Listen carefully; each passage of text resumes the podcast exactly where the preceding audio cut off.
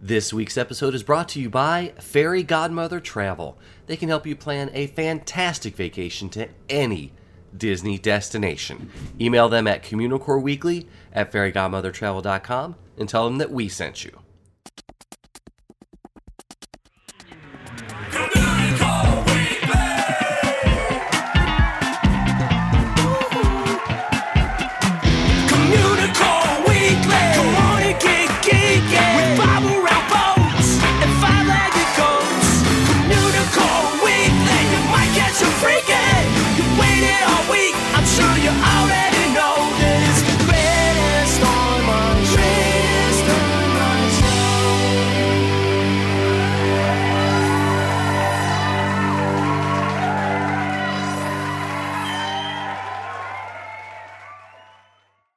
Hello, and welcome to Communicore Weekly, the greatest online show and home of the world's first pair of independently born identical twins. I'm George. And I'm Jeff, and I'm still thinking about those gigantic screens showing Michael Eisner's head all over WESTCot that we stopped at last week. Yes, because it's a brilliant image and fits him perfectly. It's also like nightmare inducing. Like I can't get it out of my head. Gotcha, but I thought you liked that sort of stuff, right? Yeah, I do, but it's just so so weird and bizarre and yeah. But we should just jump into it this week since we have Yeah. a long episode. Let's do it. It's time for Disney History.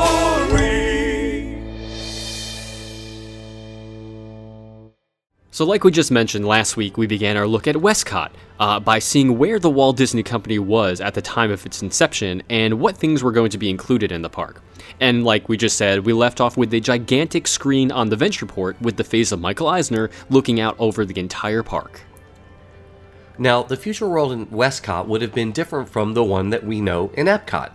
As mentioned earlier, guests would be involved and actively participate in the action going on around them. The environments and attractions would be much more immersive, thereby allowing them uh, to almost literally get lost in the world they were visiting.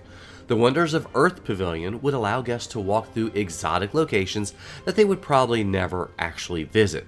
They'd travel through a dense jungle and get lost in the rainforest. They would wander the desert, exploring the sandy wastelands and oases, and they'd swim underwater, living the life of a sea creature, and they'd freeze their butts off in the Arctic. Exactly. uh, the wonder of limp, the wonders of living pavilion would be pretty familiar to people who had visited Epcot Center. Uh, of course, it would center on the human mind and the body, and it would feature some updated versions of attractions that we all know and love, such as Body Wars, um, Cranium Command, The Making of Me, and a unique brand new version of Journey into Imagination.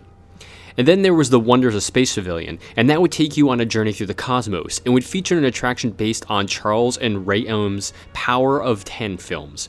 And uh, John Horney, uh, Imagineer extraordinaire, came up with this concept called Deck 13, and it was going to be sort of like a Tower of Terror, but in outer space.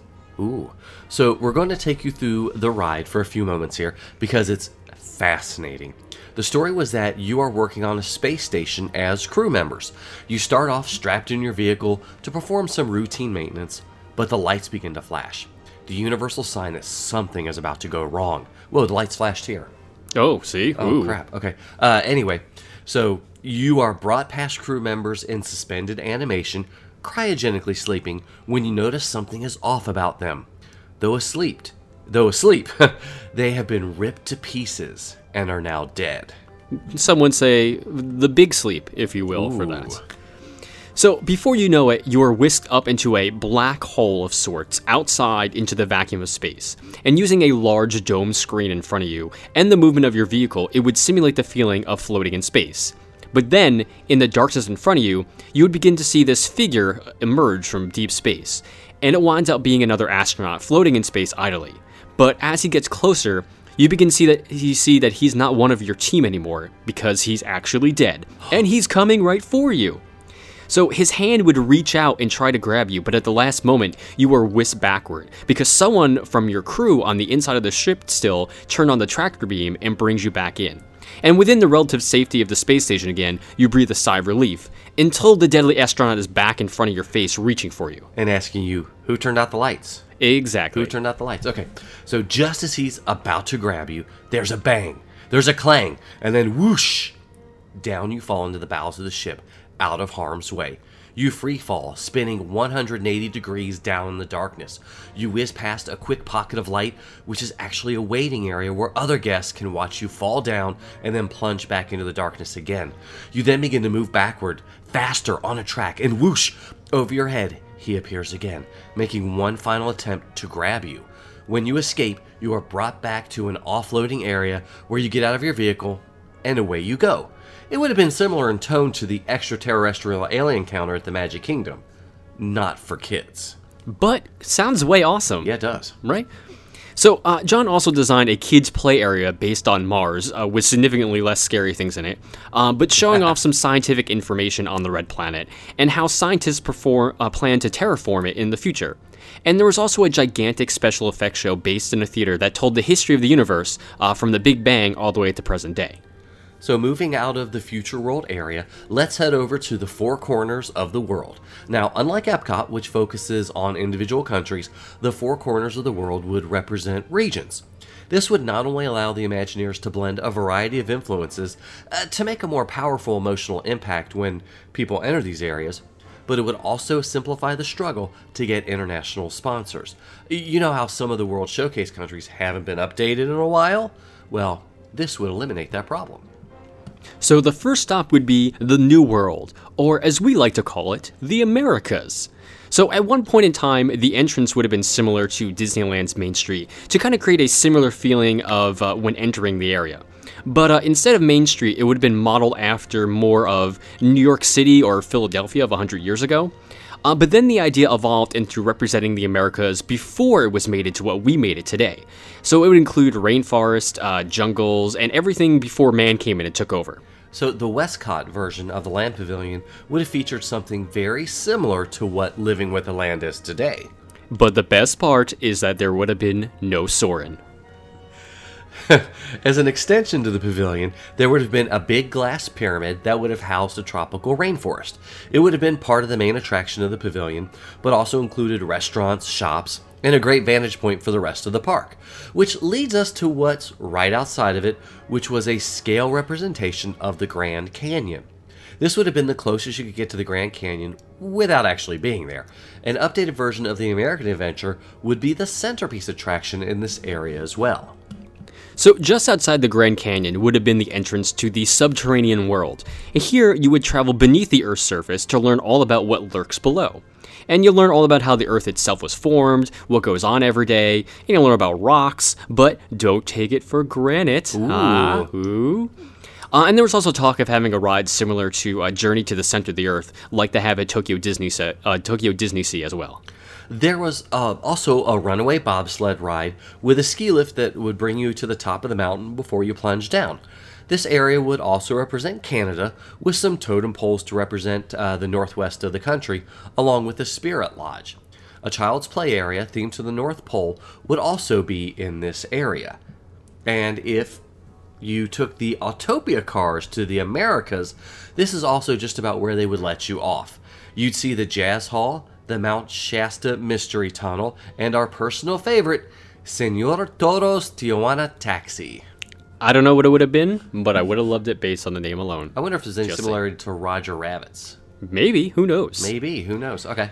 So, moving toward the middle of the map, we'd be in South America. So, it is here that you'd be surrounded by all the beauty of the land and experience shows about the Incas and the Aztecs to learn about their culture.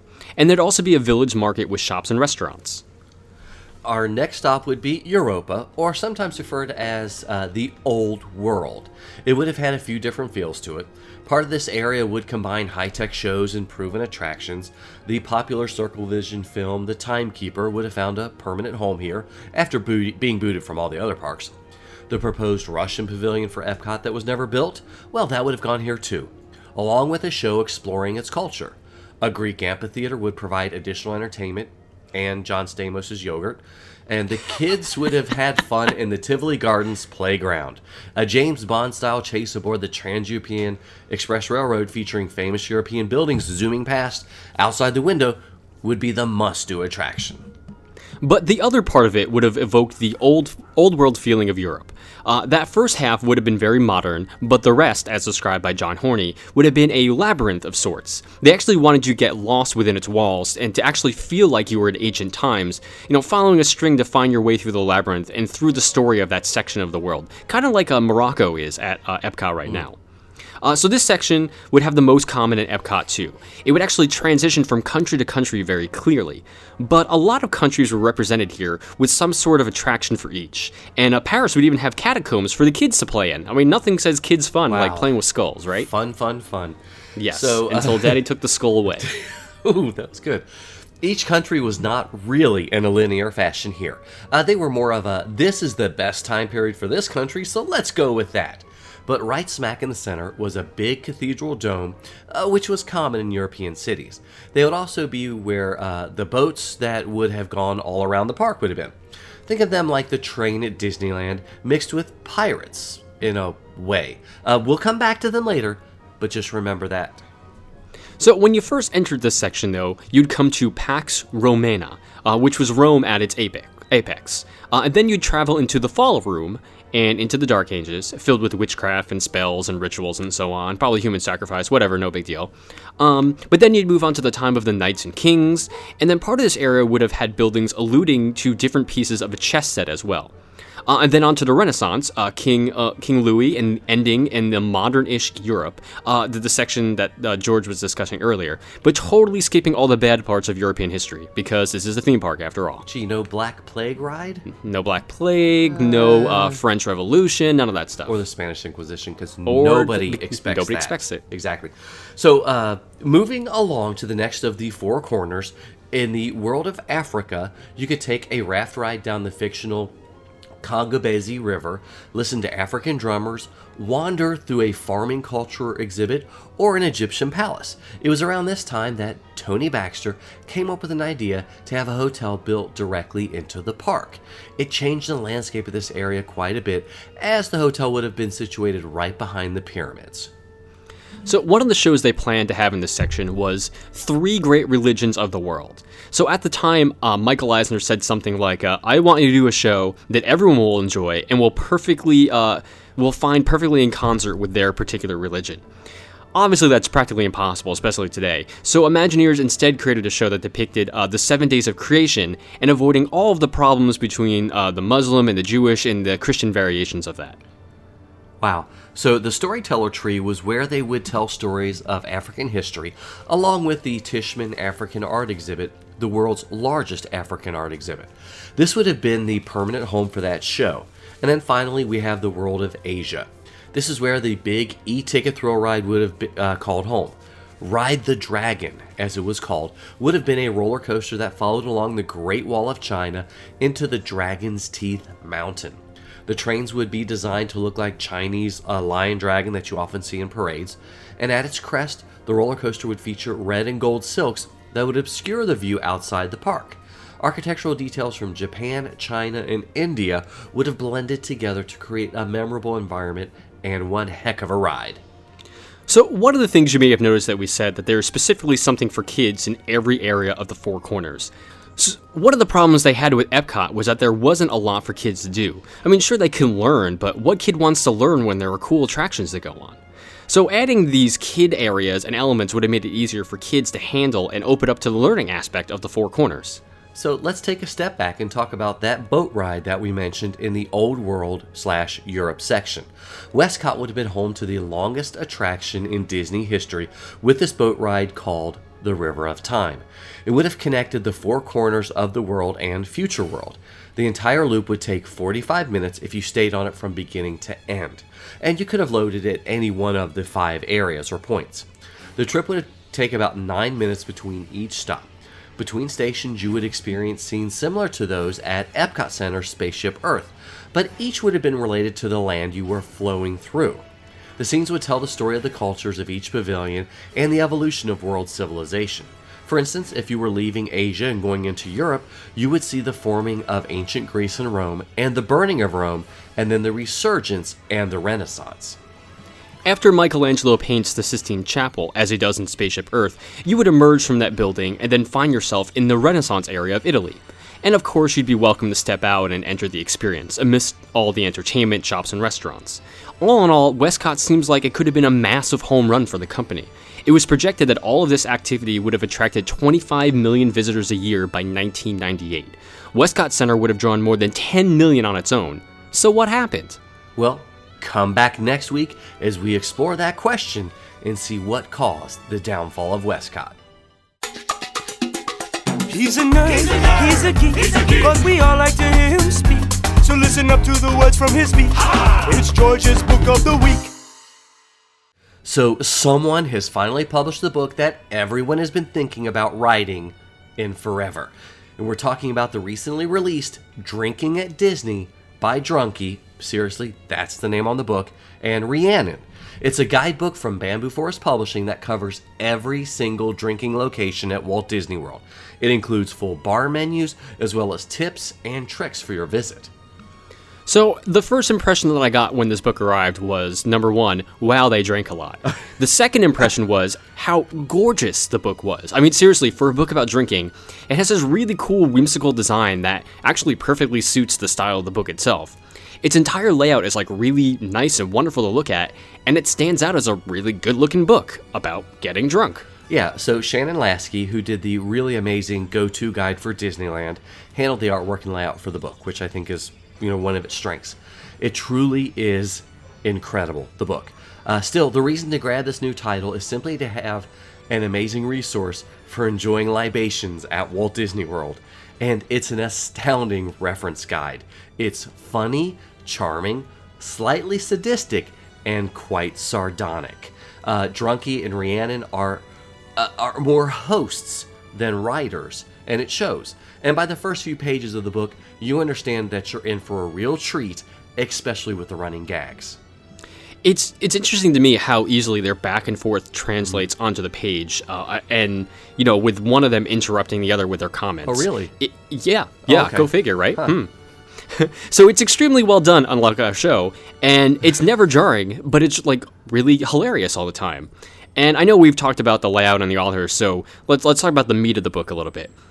It's good.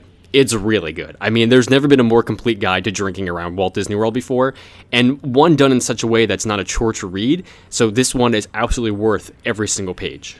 Yeah, so Drinking at Disney has 11 chapters. That includes the bar at the Magic Kingdom, the one place to drink.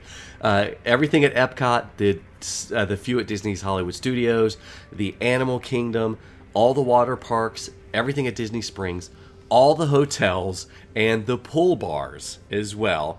And there are quite a few drinking plans included. And there are actually 111 bar reviews, which is slightly less than the number of books that we've reviewed on this show. So they, they must know what they're talking about, right? Yeah. The book is also pop- uh, populated with hilarious lists like uh, the best bars to have an affair at, or the best bars for a breakup, and so on like that. And I mean, yeah, they're played for tongue in cheek comedic value, but they actually are quite well researched and, you know, on the money for what you may be looking for. Just don't blame them if something goes wrong either way. Yeah, and there are photos for each of the bars as well. Uh, and, and they also include hashtag drunkies, which would sort of be selfies of them with a bottle in front of their face. And, you know, if I only have one complaint, it's I'd rather see more photos of the bars and less of them. Just because it's just a drink in front of their face. It's kind of weird. Yeah. Uh, it's not a big complaint either, since there really is not much to complain about with this book at all. There are so many great aspects of the book that I'm hard pressed to pick out a favorite, except that the sense of humor and the writing is wonderful. I mean, seriously, for people like us, this book has been a long time coming, and I think Drunky and Rhiannon did a masterful job of doing it. Um, there was a lot of drinking and slash or uh, research that went into the making of the book, and I commend one for to commend them for taking one for the team and traveling to every single bar across Walt Disney World in order for us to enjoy it. And I'm sure it was hard work, but somebody has to do it. Yeah, and this book isn't just for the people who want to do nothing but drink on their Disney vacation. The book offers something uh, for everyone, especially people that might be just you know looking out for looking for a fun night out, or just want to try a different type of bar or a drink that they may never experienced, you know, while they're at Walt Disney World. But I mean, really, it's mostly for drinkers because you know It is drinking. It is, Yeah, but yeah. I think we both uh, love the book and highly recommend it. It is Drinking at Disney by Drunky and Rhiannon. Sometimes it's a one, sometimes it's a two. When you gotta go, what you gonna do? It's a bathroom break. A bathroom break.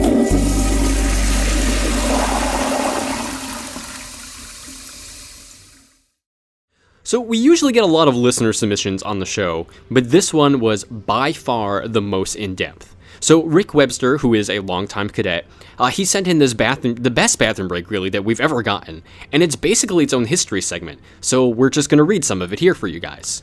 So, so Rick writes, and I quote: "I strolled along Hollywood Boulevard, taking in the sights as I passed the ABC soap opera bistro, now Playhouse Disney. I couldn't believe my eyes. There before me stood a new and distinctive, yet very familiar structure, composed of concrete textile blocks, beveled corner windows, a cantilevered roof, a symmetrical pedestaled uh, urns overflowing with greenery. Uh, and I know these architectural elements well." Disney Imagineers had created an homage in the style of my favorite architect, Frank Lloyd Wright. I was thrilled that a lowly restroom would be afforded this level of detail tied to an individual architect in a Disney park.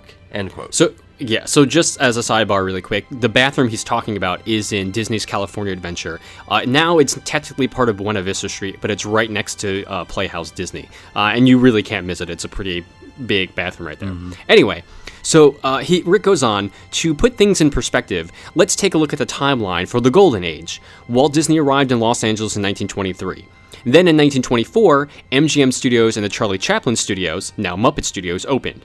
In 1925, Walt built Hyperion Studios, and in 1926, the Spanish colonial revival style Carthay Circle Theater opened. Okay, so Rick again.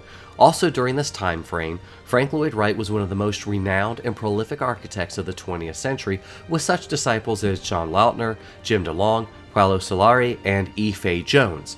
And as the father of organic architecture, Wright created iconic structures like Falling Water in Pennsylvania in 1938 that stand today as a testament to his amazing prowess and creativity. Wright had three golden ages of his own, the second of which coincided with Hollywood's golden age. And during his, quote, California period, Wright was an architectural force to be reckoned with as he developed his legendary concrete block style, creating one signature textile block pattern for each residence he designed. So, following the construction of the Hollyhock House uh, in Los Angeles in 1921 and the Imperial Hotel in Japan in 1923, Wright focused on four residences for his concrete block construction during the period of 1923-1924, including the, the Millard House in La Miniatura uh, in Pasadena, and then the Freeman, Storer, and Ennis houses in Hollywood. And it should be noted that the textile block pattern the Imagineers created for the DCA restroom appears to be a hybrid of the Millard and Storer textile patterns. Of, of these four magnificent magnificent residences, only the Ennis house holds a prominent place, not only in the architectural history, but also in cinematic history. Due to its exotic Mayan revival architecture, the Ennis house become, became a go-to location for numerous Hollywood filmmakers starting as early as 1933. The house was featured in the film House on Haunted Hill in 59, The Day of the Locust in 1975, Blade Runner in 1982, and even in Buffy the Vampire Slayer and Twin Peaks television series. Key areas of the Ennis House have appeared or been recreated for film and television series, including The Karate Kid 3, Predator 2, and Star Trek The Next Generation. The house has also been used as a location for commercials, fashion magazine shoots, and music videos. Disney itself cre- recreated sections of the Ennis House in detail, including the patterned art glass for the Rocketeer. Wright's textile uh, block architecture holds a very special place in Cadet Rick's heart for two key reasons. First, he's obviously a huge fan of Frank Lloyd Wright and all of his work. And second, he personally assisted with the restoration and rehabilitation of the Ennis House when it was red tagged as structurally unsound following the 1994 Northridge earthquake and battered relentlessly by the violent rainstorms that followed. So Rick submits to Wright's uh, richly textured ornamental textile block designs, and he says they're an integral part of the architectural and cultural fabric of Los Angeles. His creations are treasure jewels from Hollywood's golden age and cinematic history.